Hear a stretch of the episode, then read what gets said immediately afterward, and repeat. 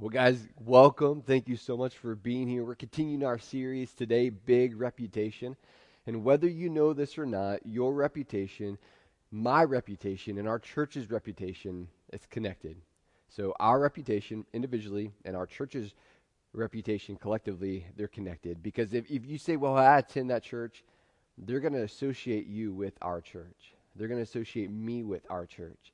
And so there's a lot at stake because Christians don't have a good reputation as it is right now.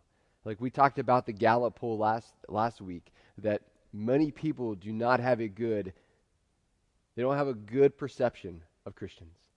Because Christians have a tendency to tell people how to live their lives, but they're not willing to make the same changes themselves.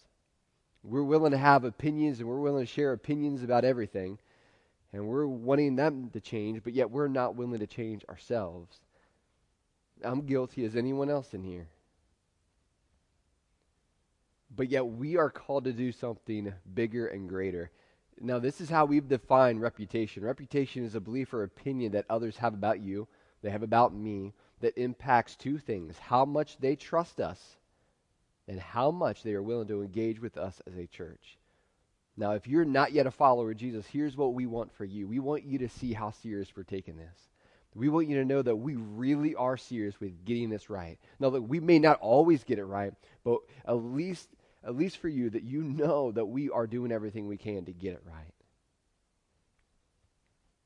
So this whole series is kind of based on this principle that was given to us by King Solomon. And the time that he wrote this, he was the world's wealthiest man. Now, notice what he writes choose a good reputation over great riches. He's not saying that it's wrong to pursue great riches. He's saying choose a good reputation over those things. Being held in high esteem is better than silver or gold. He wants us to know that a good reputation has the greatest value. He looked on his life and he recognized that, man, all of that stuff that he had didn't compare to having a good reputation having a good reputation had the greatest value. And the most valuable thing that you and I have isn't what we own, not what we will own. Really, comes down to two things. And these are the things that people are going to talk about at your funeral who you were and what you were known for. And they're not going to talk about how much money you had and how much money is left in the bank account. They're going to talk about you. They're going to talk about your reputation, who you were, and what you were known for. Like, think of reputation as a currency, uh, reputation as a currency. Our reputation is a medium of, a, of exchange that holds value professionally, relationally, with other people. I believe we know this to be true. A good reputation opens doors, a bad one closes them. We know that a good reputation creates opportunities when a bad one wrecks them. A good reputation increases your influence or a bad one decreases it. And so last week we teased out Jesus' reputation. And there were three questions that I had when I started going through what was Jesus' reputation like. Number one, what was Jesus' reputation back in the day? What was it that people whispered about him when they left one of his teachings? Like when they were walking home, what did they say to each other about him? And then what did the religious leaders say about him? You know, one of the greatest ironies in the New Testament is that Jesus' reputation was incredible. Incredible with those outside the faith community, and it was a wreck with those inside the faith community. And yet it's the opposite here, isn't it? In this day and age, sort of the outsiders don't have any, really, they don't have any good perspective about the church. You know why it was ironic? Jesus was a rabbi. Sometimes we often forget that, but Jesus was a rabbi, and a rabbi was a respected figure in Jewish society. So being a rabbi is like being the top of the top. Not anybody could be a rabbi. To be a rabbi, you had to be the smartest one in school, one of the smartest ones in school. You had to memorize the Torah. You had to string together arguments along with logic and reasoning to defend the Torah, the first five books of the Old Testament. See, not anyone could be a rabbi, but Jesus was a rabbi. rabbis had followers because to be a follower uh, of a rabbi, it was a great honor. Like, not everyone was asked to be a follower of a rabbi. When you were asked to be a follower of a rabbi, it was a big deal. Like, your parents would have said, Oh my goodness, he is, he made it.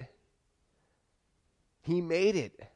Like, you're so proud of your son for being a follower of a rabbi.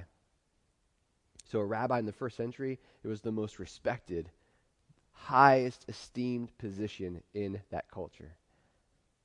And that's who Jesus was. Yet Jesus was hated by his peers, the other rabbis. And eventually, that hatred spread to their followers, who eventually led to Jesus' sketchy trial and death. So, why was he hated so much? And that's what we're going to dive into. So, Jesus says in his own words that he had a reputation with the religious elite. And this is what he said about himself. He said, the Son of Man, which was a title of the Messiah way back in the Old Testament. So people referred to the Messiah, God's last anointed forever king, as the Son of Man. On the other hand, feast and drinks, and you say he's a glutton and a drunkard and a friend of tax collectors and other sinners. See, Jesus had a reputation of being a friend of the bad boys. He had a reputation of being a friend of those far from God. And the irony is, is they meant that to be a indictment on Jesus, but yet it reaffirmed everything he came to be. Because he said, My mission, the Father sent me to seek and save the lost, man. This is this is exactly what I'm doing. That's not an indictment on who I am. This is who I am religion back then was used to be a tool to let people know that they did not belong. Yet Jesus is letting, no, no, no, no, no. No, I am called to be a friend of sinners.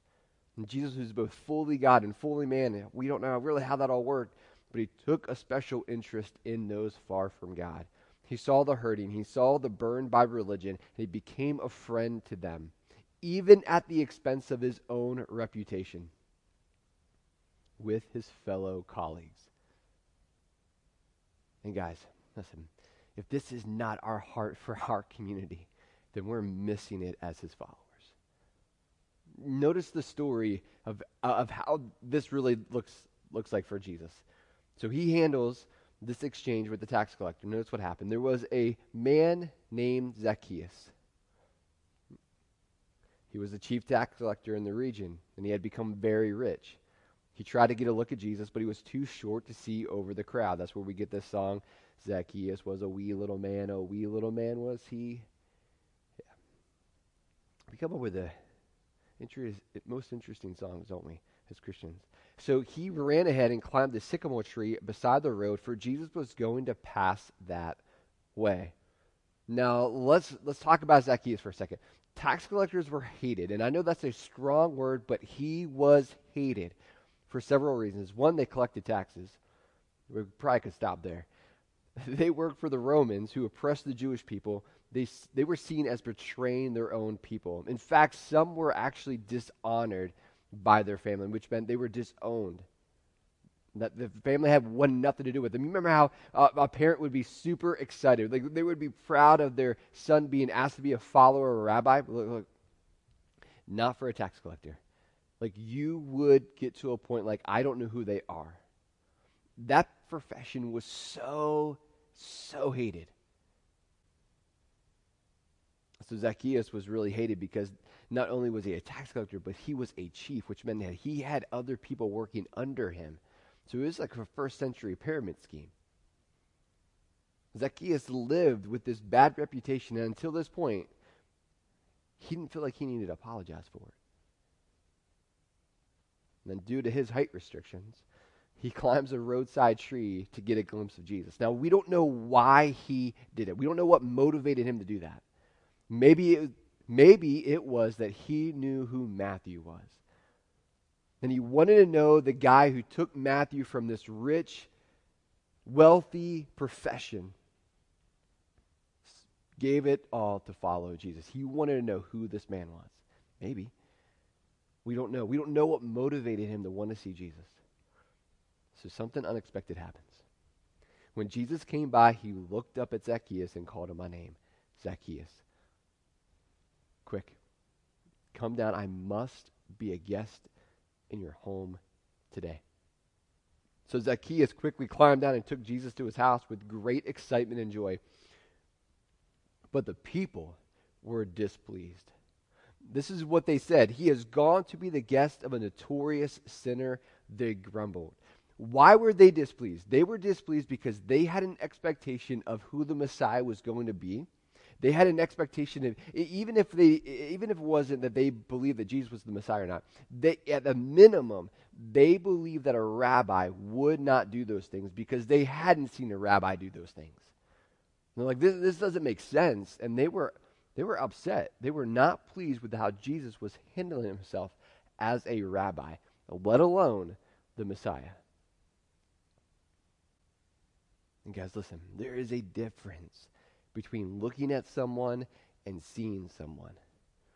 It's just like the difference between hearing someone and listening to someone. To see someone is to intentionally engage with them. To see someone is to initiate a relationship with them. To see someone is to care for them. To see someone is to love. And a wealthy little man in a roadside tree isn't something you see every day.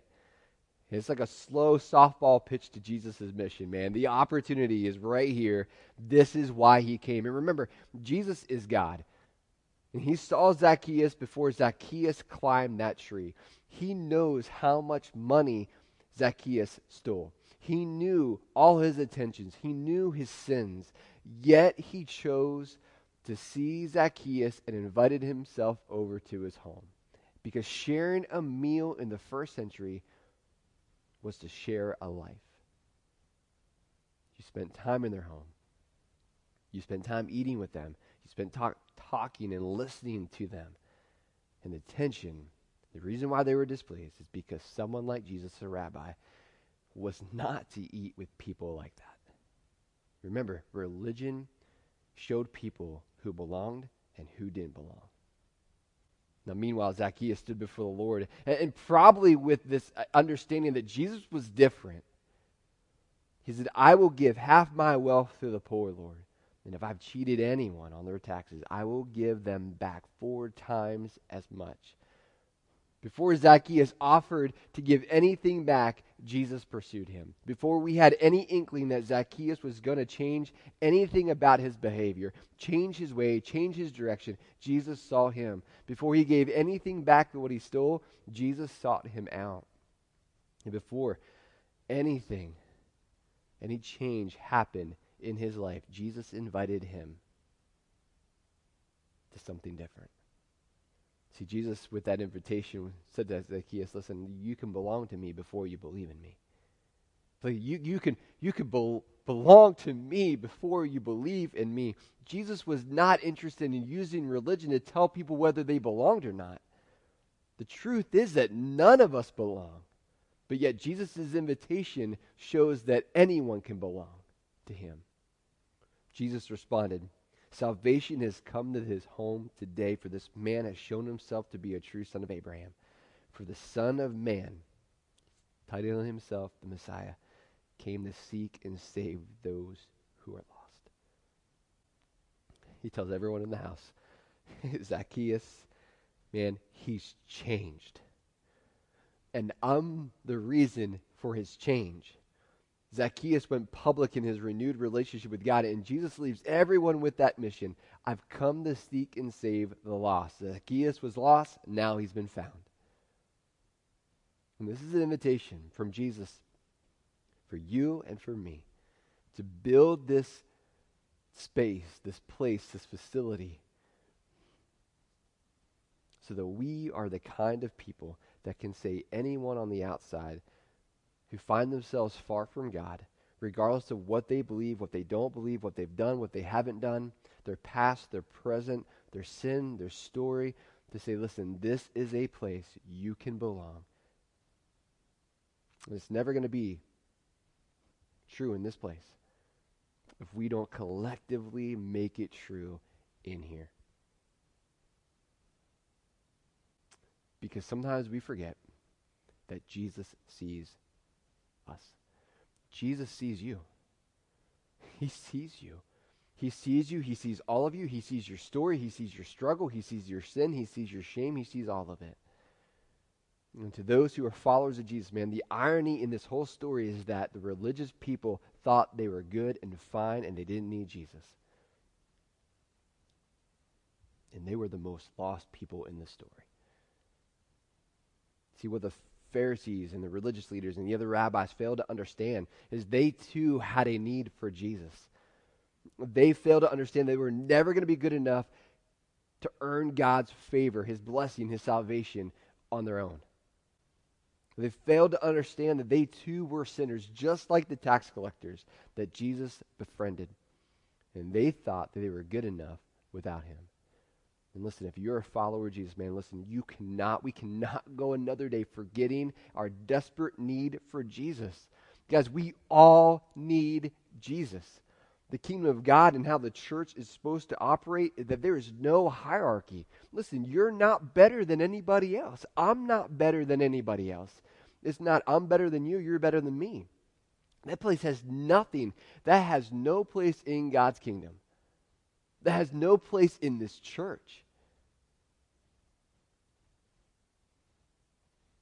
To those who are yet followers of Jesus, man, if you've never placed your faith in Jesus, I want you to know, please, please hear this. Please don't investigate us. We're going to get it wrong. Guys, we're going to mess up including a professional Christian like me, man, I'm going to mess up. But you know who, who's going to change you? Is Jesus. Man, I don't have the ability to change you. Jesus does. Jesus has the ability to change you. And so my invitation to you is pursue him. Like we have starting point, and starting point is a great environment to learn about this good news that Jesus came to make you alive to bring you from spiritual death to spiritual life. And I encourage you, if you haven't already, to do starting point. See, Jesus isn't afraid of your struggles. He's not afraid of your sin. He's not afraid of your shame.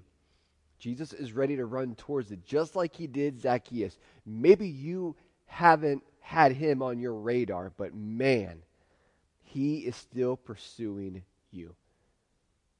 And Jesus made a way for you to belong in God's family.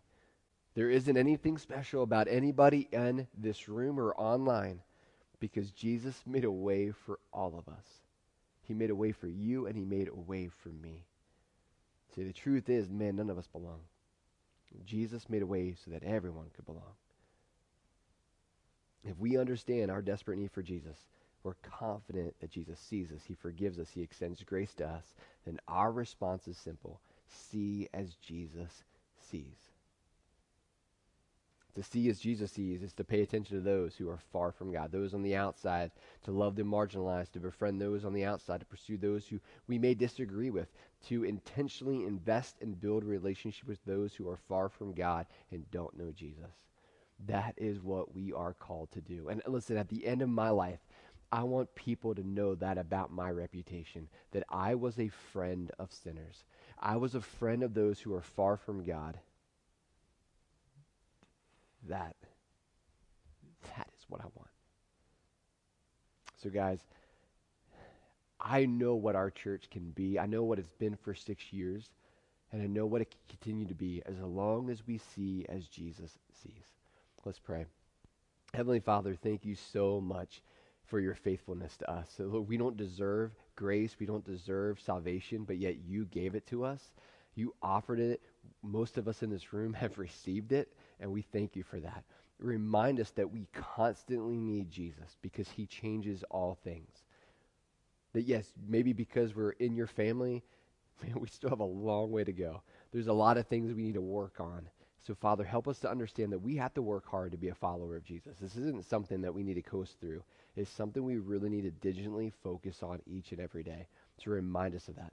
The second thing is for, for those who are yet to be a follower of Jesus, I ask that you would soften their heart, soften their resistance to change or Jesus. I just ask that they would see that they have a need to be saved, to be taken from spiritual death to spiritual life. God, please provide salvation to those in this room. In Jesus' name.